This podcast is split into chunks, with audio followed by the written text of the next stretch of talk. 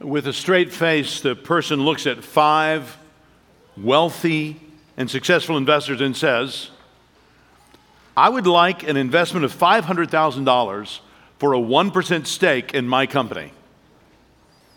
So, this person just starting a business is suggesting that his fledgling business is worth $50 million. But for whatever reason, multiple sharks go for it. Lori offers $500,000 for 10%, Robert, a million dollars for the whole company, and Mr. Wonderful offers $500,000 for 1% as asked, but with a permanent royalty of 50 cents for every item sold in perpetuity. The entrepreneur now has to compare the offers and compare the potential help the various investors could give. It's kind of like what you and I do when we look for a car or maybe shop for clothes or maybe make a larger, more significant purpose. We compare the options that are out there. Uh, we look at the good points and bad points. We see what we can get that, this for, and we do this in, in many aspects of our lives. We do this when we pick a college, we do this when we decide on who to vote for. Comparison is one of the ways that we make important decisions. This time of year, Americans remember our decision to declare independence from the British throne. What we often don't remember, perhaps didn't even know, is that this was a choice that was a controversial one uh, for many people living in these 13 British colonies. Uh, obviously, the colonies north of us that now comprise Canada made a different choice. And here on the eastern seaboard, it was not a foregone conclusion that people would choose independence. As they compared what they had known from the British crown with an unknown American government, uh, they compared what were the advantages uh, and the disadvantages that the British crown offered versus American independence. One option they knew, the other was untested. One option offered sometimes protection, but often, sometimes high taxes. The other option seemed low on both counts. You know, not much ability to protect, but also not many taxes they would ask. We could go on. Americans divided. Benjamin Franklin, older, successful, wealthy, and famous, decided to risk it all on independence. His own son, William, decided to remain loyal to the king and left with the British troops from New York City, moved to London, and never returned. But millions of less famous families faced the same kind of tensions over the choice of which side to support. Comparison is a huge part in some of our most important choices. Religiously, we don't know exactly what it was that these first century Christians that the letter of Hebrews was written to were struggling with, but we, we can tell broadly from the matters that are addressed. We can tell from the arguments that the letter has marshaled that some, perhaps many, of their number were doing some mental comparisons between Jesus and the ancient worship at the temple in Jerusalem. And they were wondering if it were really worth it to follow Jesus, or if they should simply return to their previous ways of temple worship of the one true God with building and furnishings and practices that were familiar to them. We can tell by the arguments that the writer to the Hebrews has been making. We see in the first seven chapters, he compared Jesus to angels and Moses and priests, showing how Jesus was superior to them all. It seemed like in chapter five, he was about to dive into this sort of central core matter of the book, the atonement that Jesus Christ provides, that the temple doesn't when he remembered how poorly some of them seemed to be understanding Jesus. So he pulled back in chapter 6 with a warning to them to be careful spiritually. And then in chapter 7, he went on to the depths of his subject.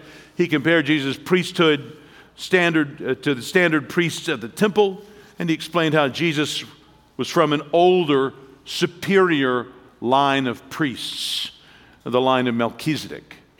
And then in chapter 8, that we considered last week, the writer laid out that Jesus was a superior high priest of a superior covenant, the new covenant, as the Lord Himself had called it in Jeremiah chapter 31.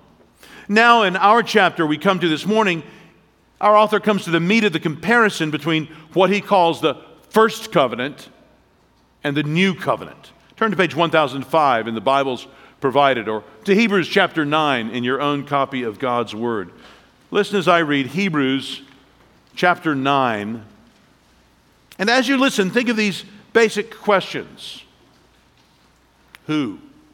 What? When? Where? Why? Who, what, when, where, why? Now, even the first covenant had regulations for worship and an earthly place of holiness. For a tent was prepared, the first section in which were the lampstand and the table and the bread of the presence. It is called the holy place.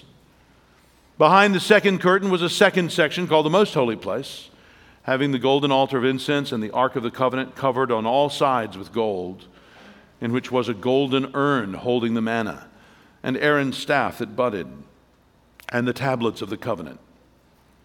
Above it were the cherubim of glory overshadowing the mercy seat. Of these things we cannot now speak in detail. These preparations having thus been made, the priests go regularly first uh, into the first section, performing their ritual duties. But into the second, only the high priest goes, and he but once a year, and not without taking blood, which he offers for himself and for the unintentional sins of the people. By this, the Holy Spirit indicates that the way into the holy places is not yet opened as long as the first section is still standing, which is symbolic for the present age. According to this arrangement, gifts and sacrifices are offered that cannot perfect the conscience of the worshiper, but deal only with food and drink and various washings, regulations for the body imposed until the time of Reformation. But when Christ appeared as a high priest of the good things that have come, then through the greater and more perfect tent, not made with hands, that is not of this creation, he entered once for all into the holy places, not by means of the blood of goats and calves, but by means of his own blood, thus securing an eternal redemption. For if the blood of goats and bulls and the sprinklings of defiled persons with the ashes of a heifer sanctify for the purification of the flesh, how much more will the blood of Christ, who through the eternal Spirit offered himself without blemish to God, purify our conscience from dead works to serve the living God? Therefore, he is the mediator of a new covenant, so that those who are called may receive the promised eternal inheritance, since a death has occurred that redeems them from the transgressions committed under the first covenant. For where a will is involved, the death of the one who made it must be established. For will takes effect only at death, since it is not in force as long as the one who made it is alive. Therefore, not even the first covenant was inaugurated without blood. For when every commandment of the law had been declared by Moses to all the people, he took the blood of calves and goats with water and scarlet wool and hyssop, and sprinkled both the book itself and all the people, saying, This is the blood of the covenant that God commanded for you. And in the same way, he sprinkled with the blood both the tent and all the vessels used in worship. Indeed, under the law, almost everything is purified with blood. And without the shedding of blood, there is no forgiveness of sins. Thus, it was necessary for the copies of the heavenly things to be purified with these rites, but the heavenly things themselves with better sacrifices than these. For Christ has entered not into holy places made with hands, which are copies of the true things but into heaven itself, now to appear in the presence of God on our behalf. Nor was it to offer himself repeatedly, as the high priest enters the holy places every year with blood not his own, for then he would have had to uh, suffer repeatedly since the foundation of the world. But as it is, he has appeared once for all, at the end of the ages, to put away sin by the sacrifice of himself. Just as it is appointed for man to die once, and after that comes judgment, so Christ, having been offered once to bear the sins of many, will appear a second time, not to deal with sin, but to save those who are eagerly waiting for him. Friends, as we consider this chapter today, I hope you can see clearly in this that in the new covenant, now Christ has sacrificed himself once for all time and has entered heaven to redeem his people. So let's compare these two covenants, what is called the first covenant and the new covenant, and remind ourselves of why it is that we trust in Christ alone today. So, five questions to help us do this. First question Who? As we look through our passage, we're reminded that the first covenant involved earthly high priests. Some of the high priest's work is described there in verse 7. But we shouldn't think these high priests, just because they're called high priests, are distinguished from us morally or spiritually. They had a special job, but other than that, they're not really special people. They're basically just like us. He calls them, down in verse 13, defiled persons. He had already alluded to the sinfulness of the priests in the temple and the tabernacle back in chapters 5 and chapter 7. And he'd argued that the explanation for there being so many generations of these priests is that they all were taken away by death and they died because of their own sins. So these priests were themselves sinful and defiled. And so their sacrifices can never end. They keep needing to make them for people because they, including themselves, keep sinning. This is the covenant that he says here in verse 19 was declared by Moses. So that's one covenant. Now, on the other hand, he says there is what he calls in verse 15 a new covenant. Look there, verse 15. Therefore, he, that's Christ, is the mediator of a new covenant, so that those who are called may receive the promised inheritance, eternal inheritance, since a death has occurred that redeems them from the transgressions committed under the first covenant. So Christ is the high priest and the mediator of this covenant.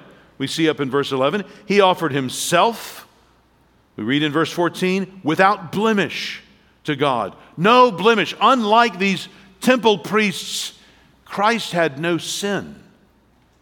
This is one of the wonderful advantages that the author has already brought up in chapter 7 and in that verse 415 that so many Christians prize. We do not have a high priest who is unable to sympathize with our weaknesses, but one who in every respect has been tempted as we are, yet without sin.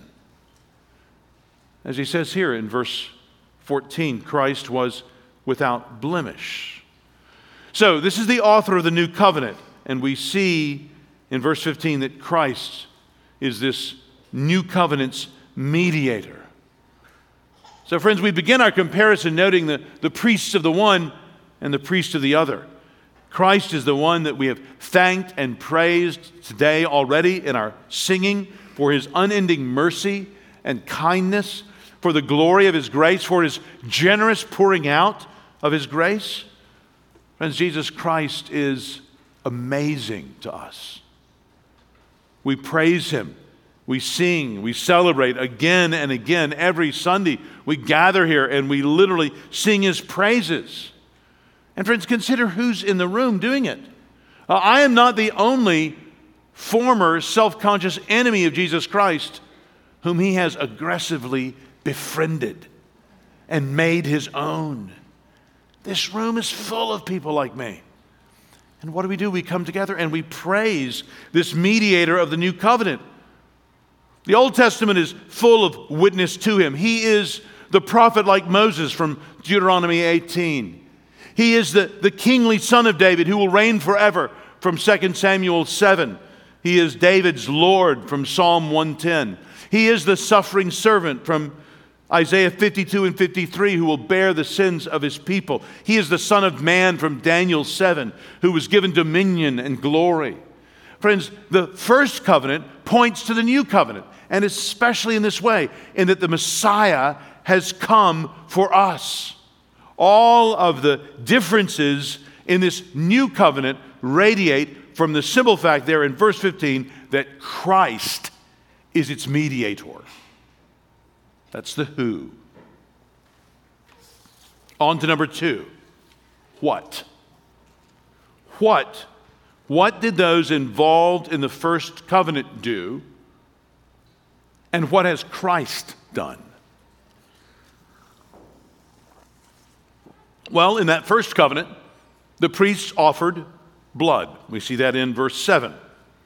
It was the blood of goats and calves and bulls sacrificed to show the serious nature of the sins in view.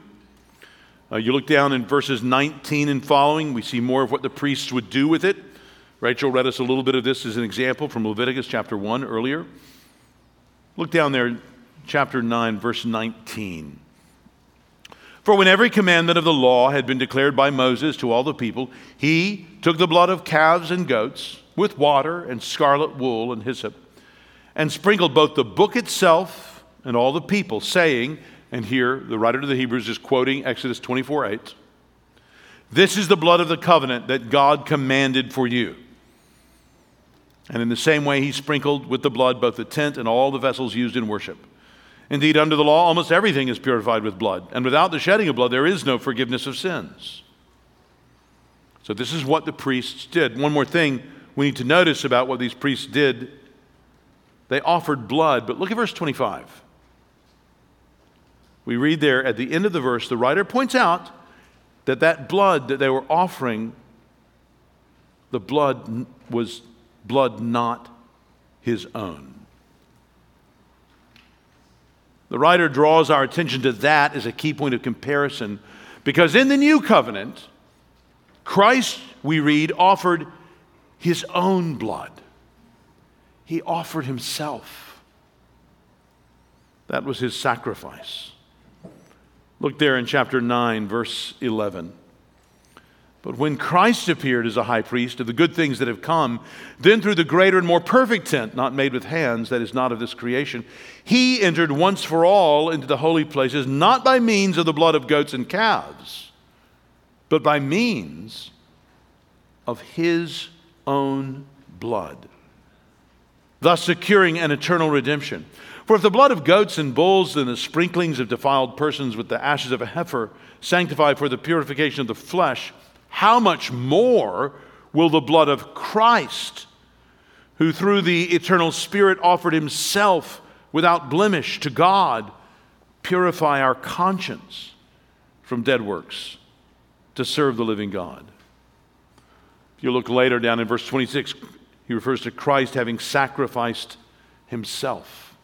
I just want to point out to you if, if you're somebody today who really is in the position of considering different religions. Maybe you're considering Christianity. Maybe you're not normally at church. It's a holiday weekend. You're here visiting family and they brought you to church with them. This is one thing you should notice very carefully that helps Christianity to be distinguished, to stand out from other religions. We saw in the first point the merely human and sinful priests compared with in the new covenant the Messiah, the Christ, the truly divine Son of David and Son of God. Now, I think logic would lead us to suppose that in the first covenant, the inferior actor, the merely human priests, would have to do so much more because they are themselves so much less. Or considered from the point of view of the new covenant, surely Jesus Christ would accomplish the new covenant with just the merest exertion of his spiritual power. It would be like if you get the obviously younger, stronger guy to go get something, it'll be much easier for him than it would be for me. Right? So, what the priest would have to do with, with both hands, Jesus could do just by lifting his little finger. Surely that would make sense if we're saying that Jesus is, is greater. And that would be like this new covenant. But, friends, this is the fascinating thing about Christianity. It's not like that at all. No, look at what we see here. The priests in the first covenant could not do what Christ would do any more than your preschool children who may play work could go to work in your place for a day and do your job. They couldn't do that even for a day, and they're not meant to.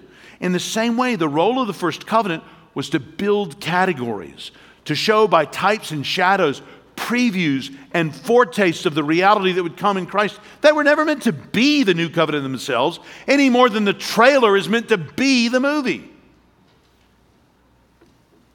The Old Testament sacrifices of the first covenant were teaching us that sin cost life, Uh, that justice and mercy would involve substitution, that God would have to provide what we could not provide for ourselves, and that the God who was faithful in the miracles in the time of Aaron and Moses and the giving of the law and the sacrifices of the tabernacle would be the same God who would be faithful in the new covenant that they all pointed toward. The first covenant in its sacrifices showed both that God would be with his people and yet that he would be separate from them. His loving grace was shown and is also his utter goodness and holiness. His attractive mercy and his distinguishing justice. The tabernacle was there, so God was with his people. But if you try to go into the tabernacle, that's only for the priests. And even inside the tabernacle, the Holy of Holies was only for the high priest once a year. So the very symbol of God's presence was also the symbol of his distance, morally and spiritually, from the people. In the same way, Christ, by offering himself, shows both the, the seriousness of our sins. I mean, what hateful thing sin must be to God to require such a sacrifice. And how great God's love must be to provide such a sacrifice. In this point of comparison, then what was done, the new covenant far outshines the first covenant. So that's who and what Question three when? There is this one detail of comparison in our chapter that I want to make sure we don't miss in the, in the sort of landslide of specifics and particulars and details we have here. I want you to notice the significance of this. It's something we've already mentioned in passing. Look there at verses 6 and 7. These preparations having thus been made, referring to the Old Testament sacrifices in the tabernacle, the priests go regularly into the first section, performing their ritual duties. But into the second, only the high priest goes, and he but once a year, and not without taking blood, which he offers for himself and for the unintentional sins of the people. And then you look down at verse 25. Nor was it to offer himself, referring to Christ repeatedly, as the high priest enters the holy places every year with blood not his own. For then he would have had to suffer repeatedly since the foundation of the world. So you see there in verse 6, you have the idea of the priest going in regularly. That means daily, with offerings of incense and sacrifices. And then once a year in verse 7 for the high priest. And the writer repeats that down in verse 25.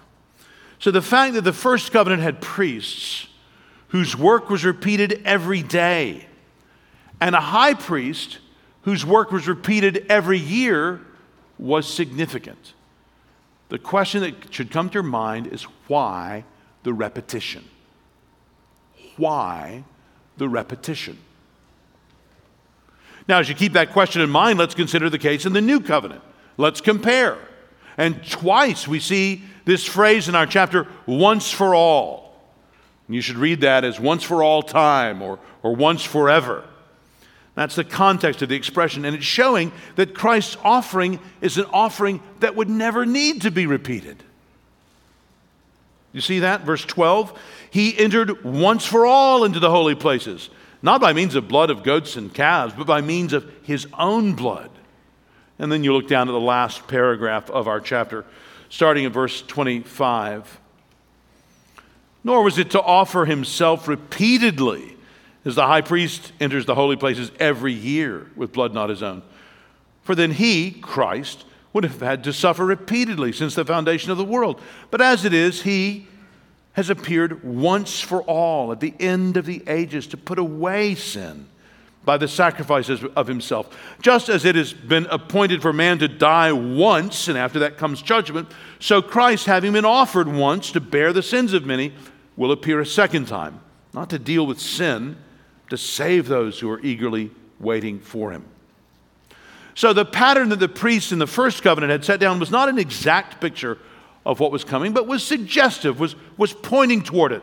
The outlines of the once for all sacrifice could be dimly seen in the association of guilty people and bloody sacrifice offered for atonement and mercy, ending one's own everlasting alienation from a completely good creator God.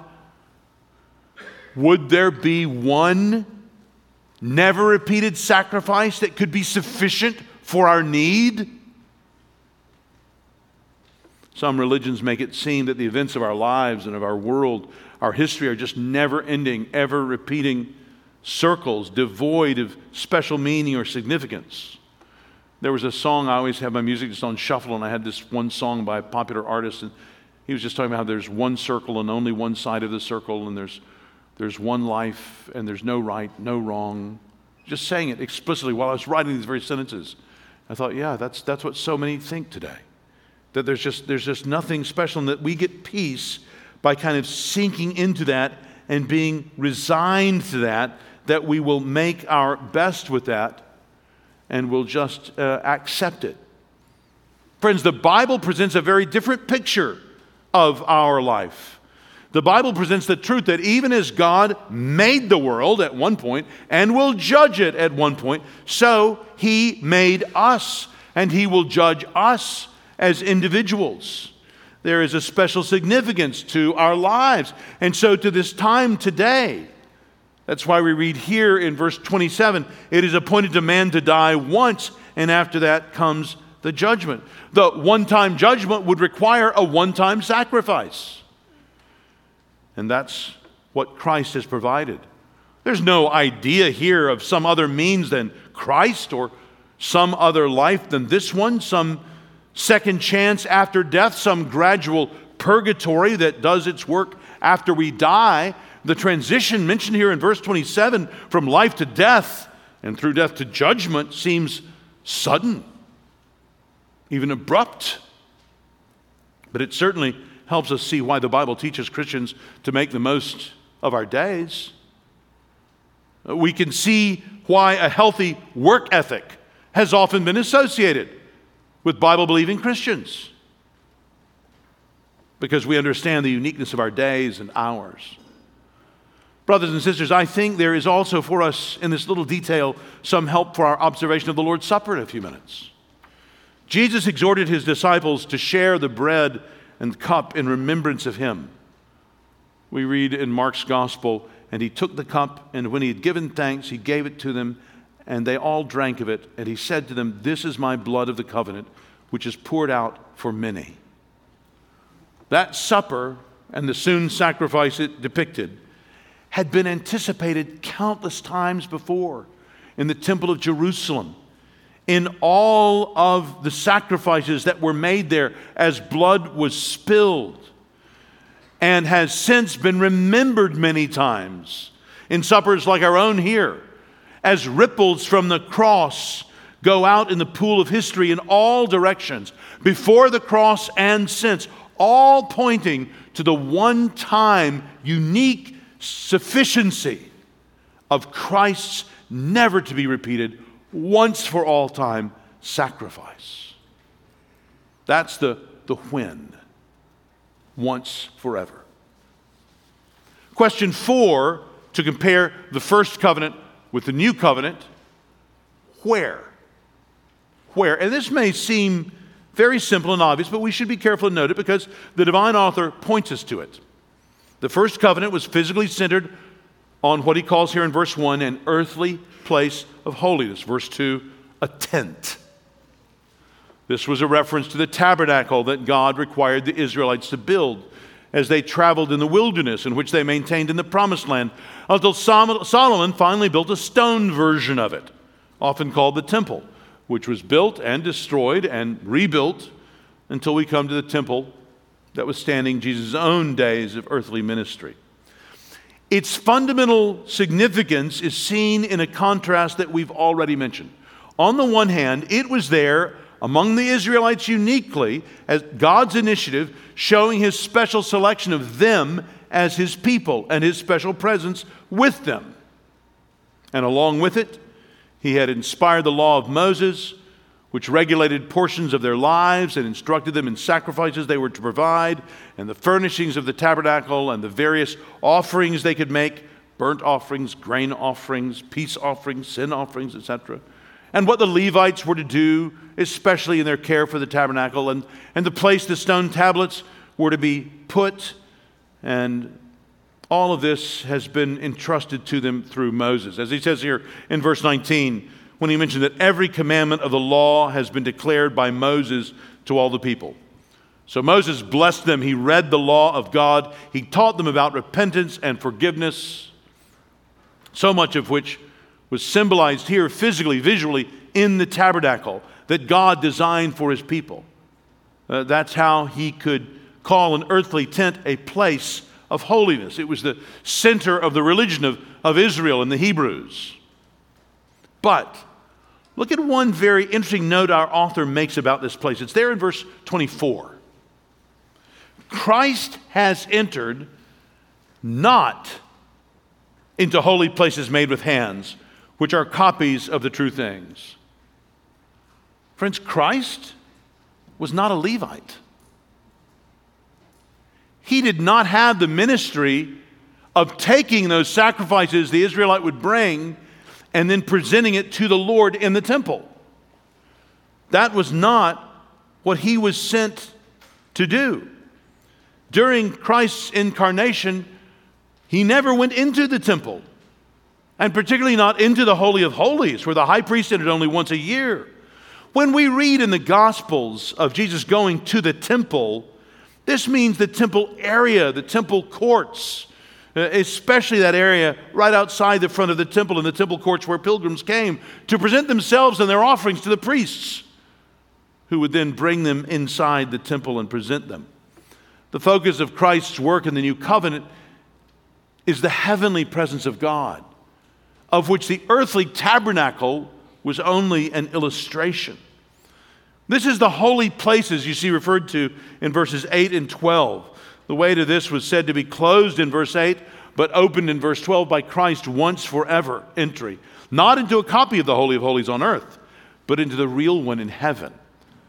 Did you ever notice how in the book of Revelation, the heavenly city where God dwells is presented as a perfect cube of gigantic proportions, exactly like the Holy of Holies in the Old Testament?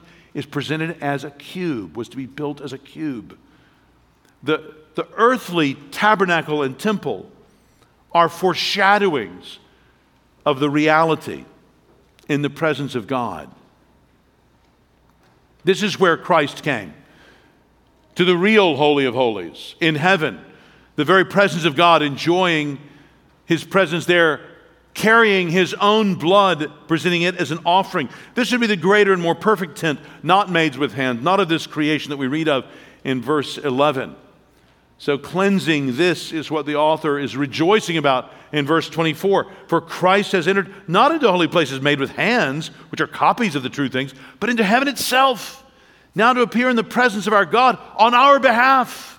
As one scholar summarizes it, because the record of human sin has been removed from God's presence by Christ's cleansing work, God's people can now draw near to Him, approaching the very Holy of Holies in heaven with confidence, like we were just singing about, the true heart and a full assurance of faith. My friend, I hope you can see in this that what the Old Testament religion taught, Jesus completed and fulfilled. The hope that the priests and prophets of the Old Testament promised and pointed toward, Jesus has actually accomplished for us. You'll be helped as you deal with your own sense of having done wrong and of wondering what you should do about this to study Jesus very carefully. The signs and symbols of the tabernacle and the temple and even our own table today are fulfilled in Jesus. Jesus Christ entered heaven itself for us. No other priest could say that. Question number five why? Why? Yay. Why did these respective priests do what they did?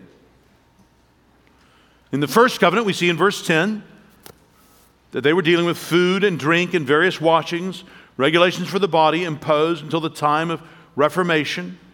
There, there was a ceremonial sense in which the blood of goats and bulls and the sprinklings of defiled persons with the ashes of a heifer sanctify for the purification of the flesh, as he says in verse 13.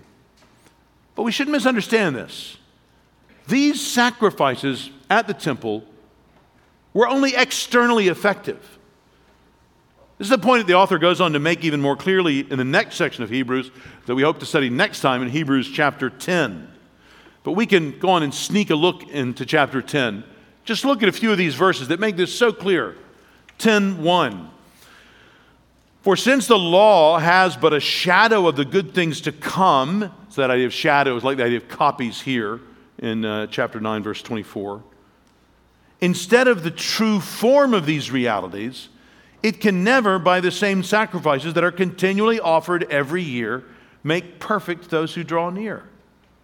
Or look down at chapter 10, verse 4. It is impossible for the blood of bulls and goats to take away sins. Or verse 11 of chapter 10. Every priest stands daily at his service, offering repeatedly the same sacrifices, which can never take away sins.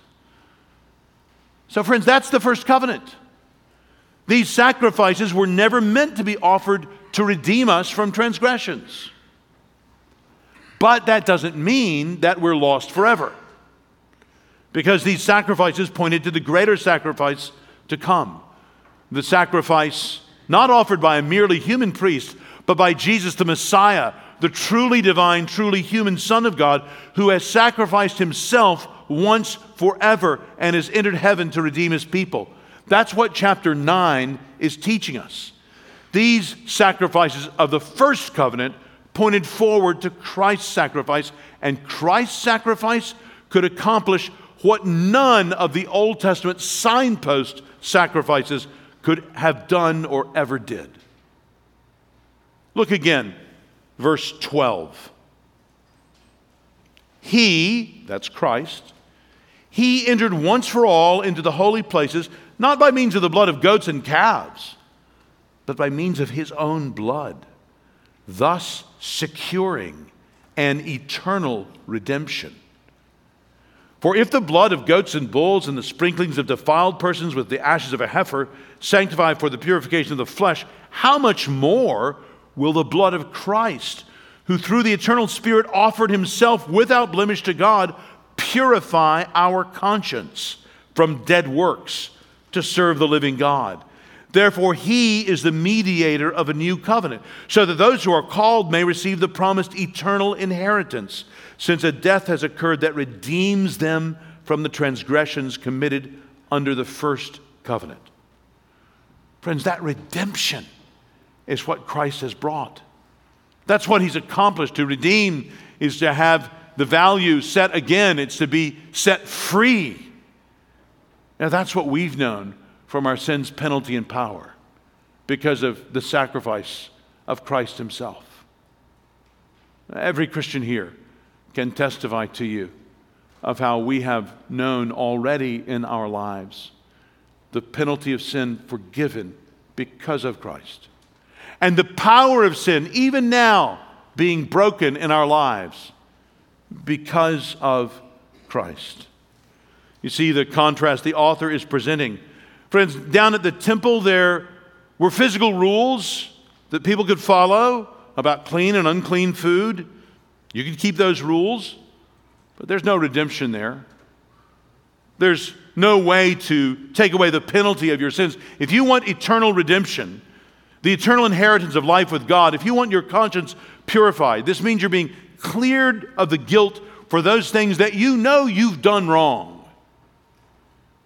If you want that kind of cleansing, that kind of purifying, if you want to be redeemed from your sin and its penalties, you want a better substitute than goats and bulls of the temple. You want the new covenant. You want Jesus Christ. And that's the good news that we celebrate. That Jesus Christ has come to provide exactly that substitutionary sacrifice for all of us who would ever turn from our sins and trust in Him. Friend, that could be you today.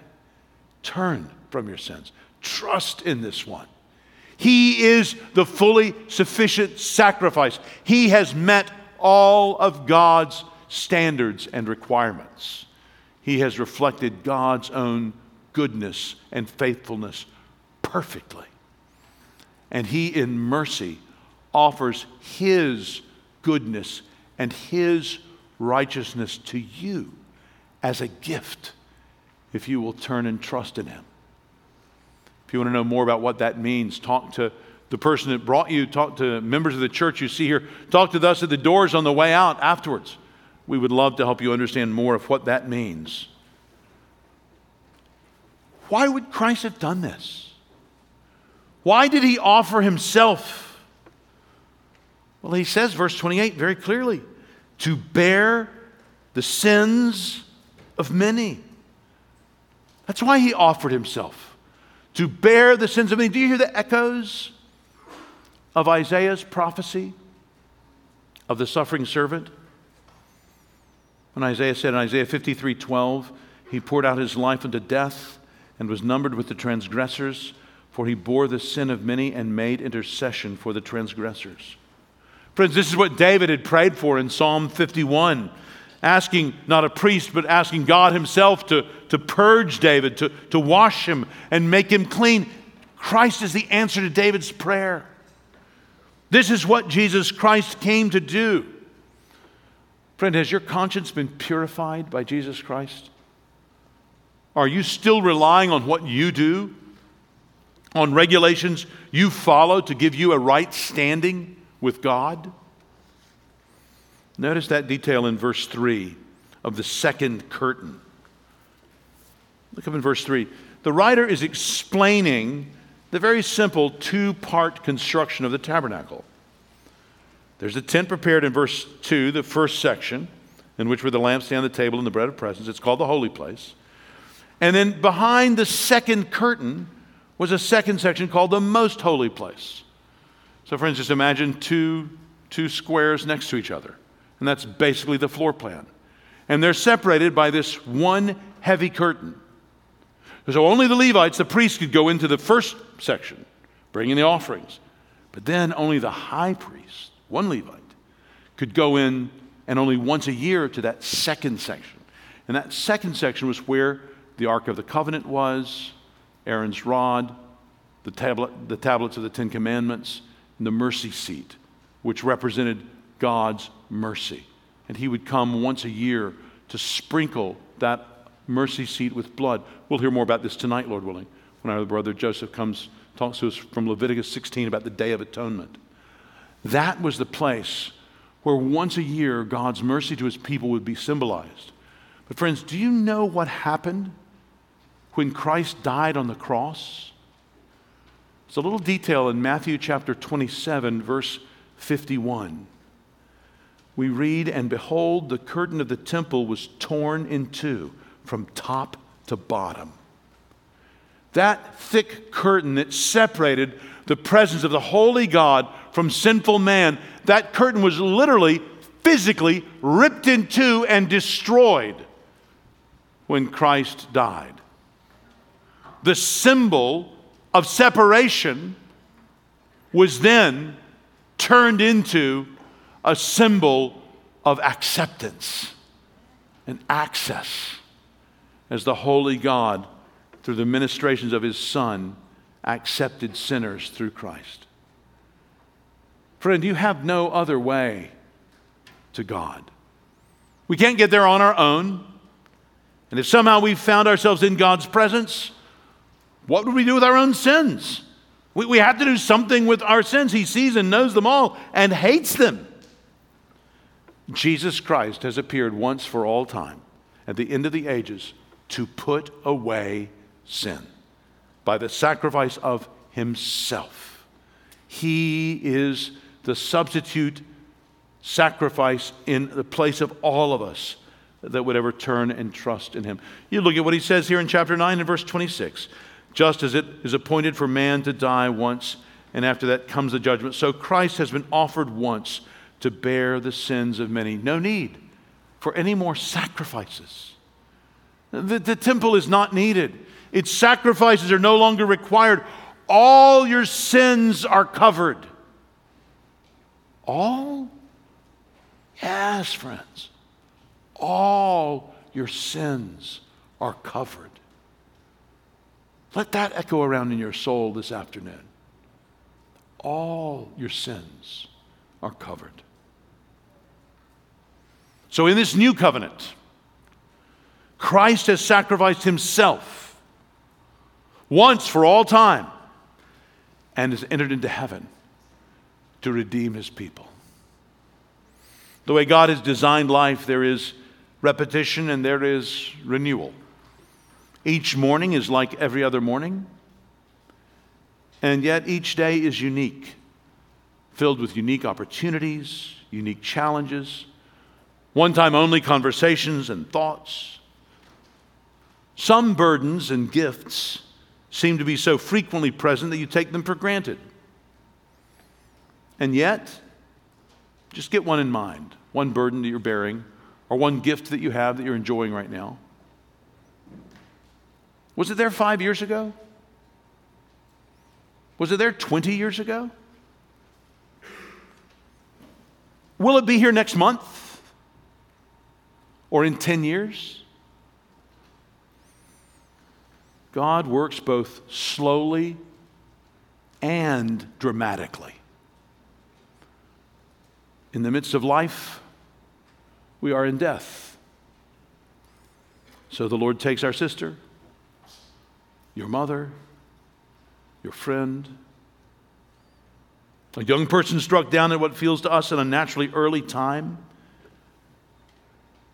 And yet, most days, the minutes and the hours seem to creep by. And we can miss what great plans of God are afoot for us to be a part of. In our passage in verse 9, the writer calls the temple part of the present age.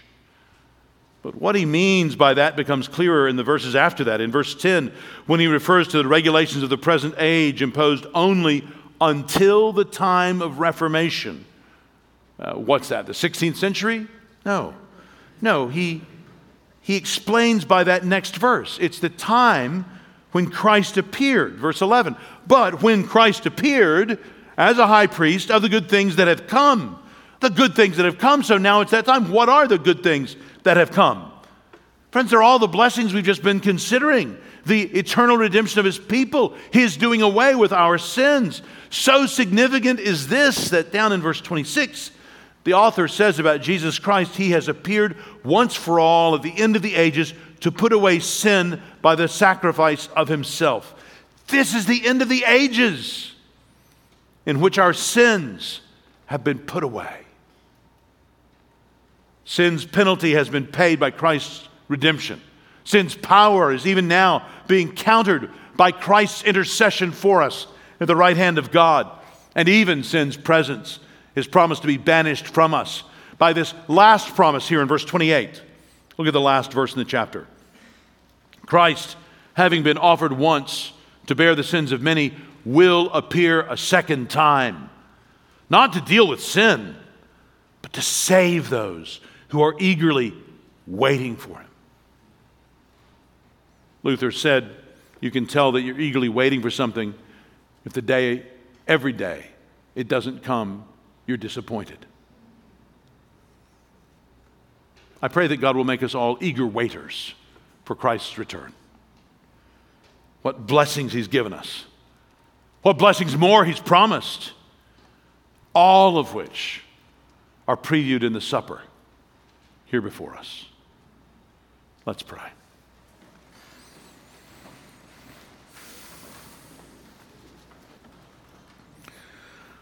Lord God, we give you praise for giving us the first covenant to teach us about yourself and about us, and to teach us about the better covenant to come.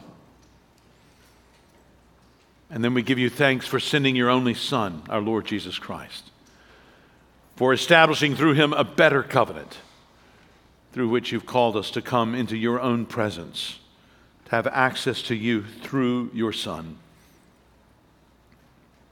Lord, we pray that you would impress upon our hearts the depth of our need and the depth of your provision. Lord, help us to see more the extent of our sin and the extent of your love. Lord, we pray you'd help us to hear your calls to us and to respond to them in faith. We pray this all in Jesus' name. Amen.